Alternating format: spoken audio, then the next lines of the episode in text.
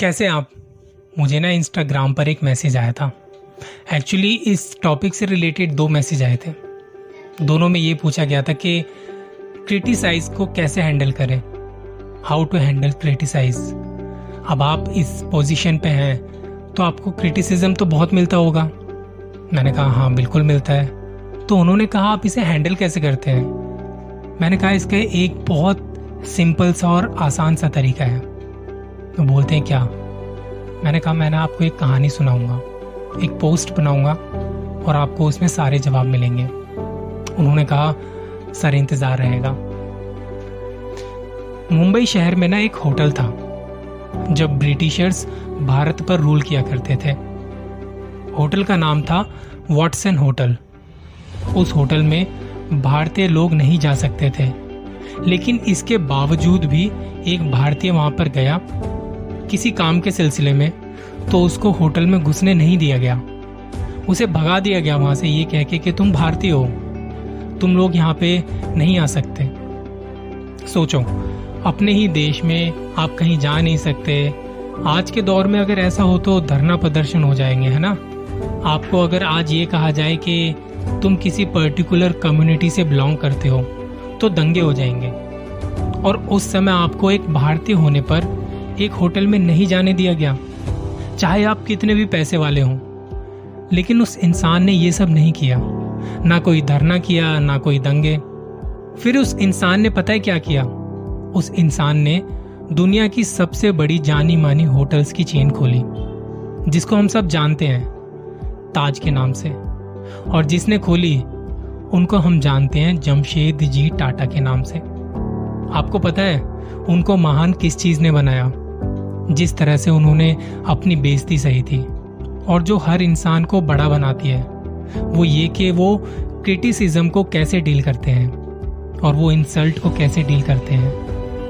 आपसे आपकी लाइफ में कई लोग मिले होंगे, जो आपको नीचा दिखाना चाहेंगे, आपको गलत बोलेंगे, आपकी टांग खींचना चाहेंगे, तुम गलत हो, तुम्हें क्रिटिसाइज करते होंगे, है ना? लेकिन आप उनकी बातों में खो जाओगे कि भाई, इसने मेरे को ऐसा कैसे बोला? हो सकता है ऐसा। अरे यार अरे यार, ऐसे सोच में नेगेटिविटी से भर जाओगे। हर क्रिटिसिज्म पे ध्यान दोगे और कभी आगे नहीं बढ़ पाओगे। क्योंकि आप क्या कर रहे हो? क्रिटिसिज्म को डील करने में समय बर्बाद कर रहे हो।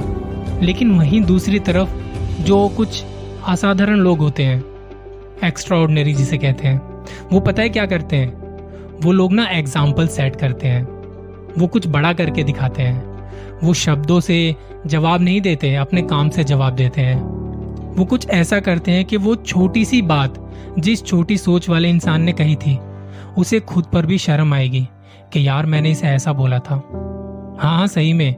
सोचिए उस इंसान का जिसने जमशेद जी टाटा को होटल से निकाला था। उसको आगे चल के कितनी शर्म आई होगी कि खुद पे यार मैंने इन्हें होटल से निकाल दिया था। कुछ ऐसा काम कर जाओ यार, जिसने तुम्हें छोटा कहा है ना, वो खुद छोटा फील करे। तुम्हारे मुँह से कहने से कुछ नहीं होगा। उसे कुछ करके दिखाओ। देखो, जवाब देने के तरीके तो बहुत कुछ हैं, पर उसका जो सही जवाब है ना कि ये कुछ करके दिखाओ। आप किसी भी बड़े आदमी की स्पीच सुन के देख लो। वो बातों से नहीं, अपने काम से जवाब देते हैं। बताते हैं कि किसी ने मुझे चाय वाला बोला था, मुझे स्कूल में ऐसा बोला था, किसी ने किसी ने कहा था कि मैं लाइफ में कभी कभी ये नहीं कर पाऊँगा। इसके बाद वही इंसान आपको कहेगा कि यार, इतने बड़े लेवल पर मैं ये काम कर रहा हूँ। आप जब कुछ करने लगोगे ना तो नीचा दिखाने वाले लोग बहुत मिलेंगे। आपकी टांग खींचने वाले बहुत मिलेंगे। और लाइफ का टर्निंग पॉइंट वहीं से आता है, वहीं से शुरू होता है। उसी तरह आपको लाइफ में भी ऐसे क्रिटिसिज्म मिलेंगे, जिन्हें आप अपनी लाइफ का टर्निंग पॉइंट बना लोगे। अब उस सिचुएशन में या तो आप सामने वाले से लड़ झगड़ के अपनी खुंदक निकाल लो, या फिर थोड़ा ठहरो और सोचो कि वो बात मेरे जहन से निकल जाए। मैं ऐसा क्या करूँ? बड़े लोग ना रिएक्ट नहीं करते। छोटे लोग उन बातों में फंसते हैं। तो ये आपको खुद डिसाइड करना है कि आपको कैसा बनना है। कितने सारे फ़िल्म स्टार और क्रिकेटर्स हैं, उन्हें देखिए हमारे यहाँ पे। उन्हें लोग कितना कुछ कहते हैं। पिछले साल हार्दिक पांड्या को जो लोग कह रहे थे कि इसको रिटायरमेंट ले लेनी चाहिए, इस बार आईपीएल जीतने के बाद वही लोग कह रहे थे यार कि इसे तो टीम इंडिया का कैप्टन बना देना चाहिए।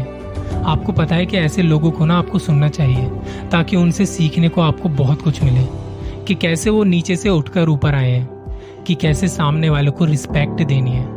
इसकी शुरुआत सबसे पहले आप अपनी फैमिली से करो। आपके माँ बाप ने कम स्ट्रगल नहीं झेला है यार। उनको भी ऐसा कहने वाले ना जाने कितने ही लोग मिले होंगे। उसके बाद भी उन्होंने हमें एक बेहतर ज़िंदगी दी है ना। और एक बात याद रखना, जो इंसान दूसरों को नीचा दिखाने में समय बर्बाद करता है ना, वो कभी खुद कुछ नहीं कर पाता। और वो इंसान जो ऐसे लोगों की बातें पकड़कर, अपना सर पकड़कर बैठता है ना, वो भी कुछ नहीं कर पाता। ये भी सच है। तो ऐसे लोगों को कुछ ना कहने की बजाय अपनी एनर्जी को सही डायरेक्शन में लगाएँ। तो ये डिसाइड आपको करना है कि आपको लाइफ में करना क्या है। आपको हर वो फेंका गया पत्थर जो किसी ने आपके रास्ते में फेंका है। आपको उस पत्थर को सही तरीके से अपने लिए इस्तेमाल करना है। क्रिटिसाइज को डील कैसे करना है? ये आपको सीखना पड़ेगा। आपको लोगों से सीखना पड़ेगा, उनसे सुनना पड़ेगा। तभी आप क्रिटिसाइज को डील कर पाएँगे। और ये क्रिटिसाइज ना कोई इतनी बड़ी चीज़ नहीं है, जितना इसका हवा बना रखा है। बस कुछ छोटे लोग हैं जिनकी छोटी सोच है, वो इन कामों में पड़ते हैं। आपका जो काम है, आप वो कीजिए। Thank you